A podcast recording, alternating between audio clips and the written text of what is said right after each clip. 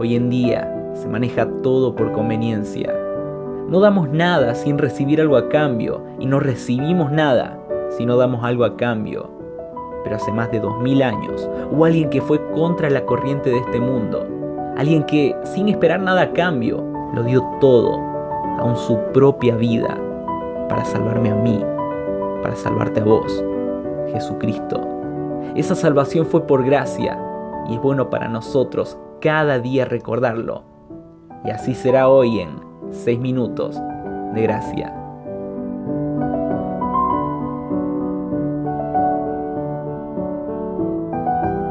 Llegamos a nuestro tercer martes hablando de discipulado y les recuerdo, estoy utilizando el material de nuestro Centro de Capacitación Teológica, el libro Transferencia de Vida, un libro de discipulado. Vamos al pasaje.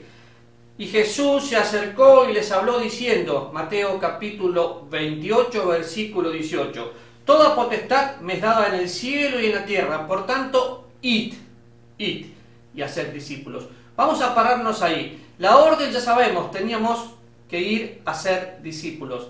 Eh, el verbo, lo principal, era hacer discípulos, no seguidores.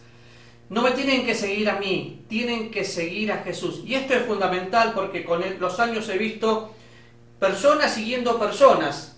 Y cuando seguimos personas y esa persona nos defrauda, después nos alejamos del Señor. No, yo sigo al Señor y mi responsabilidad como discipulador es hacer discípulos que sigan al Maestro. Ahora, vamos a la palabra y. En el griego se puede traducir mientras estoy yendo o habiendo ido. ¿Sí? Mientras estoy yendo, caminando, porque el hacer discípulos es una acción, o habiendo ido. Se supone que tengo que seguir la gran comisión. La gran comisión implica yendo, es acción. O sea, el discipulado es un estilo de vida. Nadie tiene que pedirle permiso a otra persona para ser un discípulo.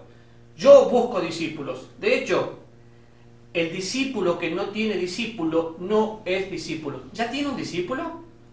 Porque yo no tengo que pedirle permiso a nadie para ir a alcanzar una persona con el Evangelio de Jesucristo y enseñarle que guarde todas las cosas. Hacer discípulos tiene que ser natural en mi vida. Hacer discípulos es parte de lo que yo voy haciendo, voy transfiriendo lo que Dios me enseñó. Jesús nos enseña, ¿sí? Que tenemos que hacer discípulos, pero si usted va mirando la Biblia, el Señor Jesús estuvo un día haciendo discípulos cuando alimentó a los cinco mil.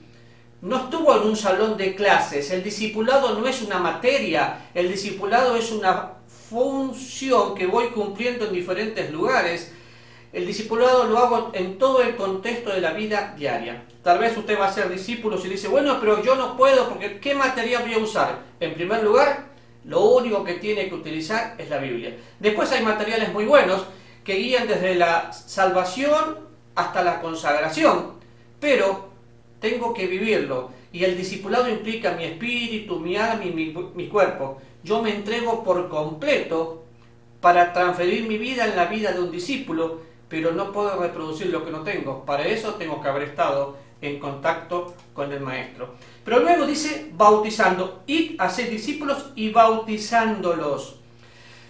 Cuando pensamos en bautismo, tenemos que colocarlo en el, lugar, en el lugar correcto. El bautismo es el testimonio público de un individuo que puso su fe en Jesucristo. Otra vez, el bautismo es el testimonio público de un individuo que puso su fe en Jesucristo. O sea, es la manifestación externa de lo que sucedió en mi interior, pero no tiene nada que ver con la salvación.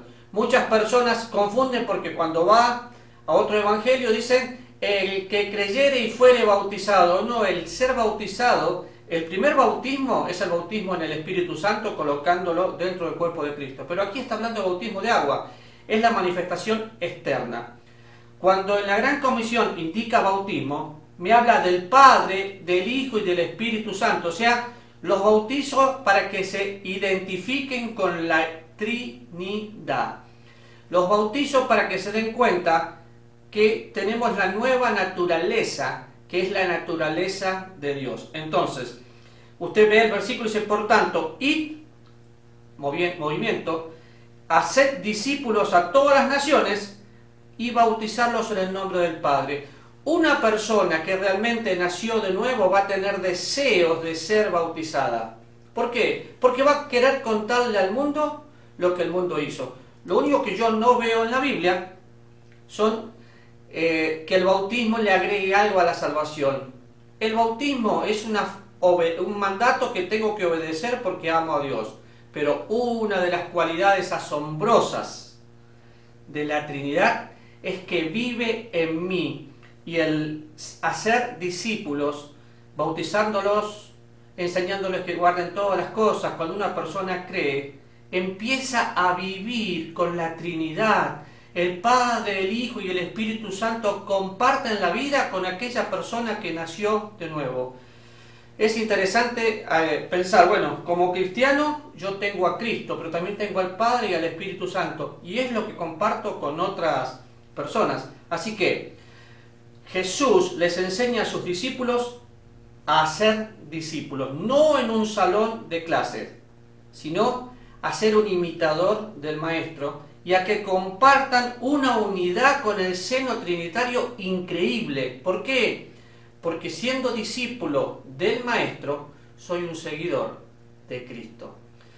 Pensamos, ir y hacer discípulos a todas las naciones. ¿Y qué tengo que hacer después? Les tengo que enseñar. Justamente en el próximo video vamos a hablar de eso, pero recuerde, hacemos discípulos, no seguidores.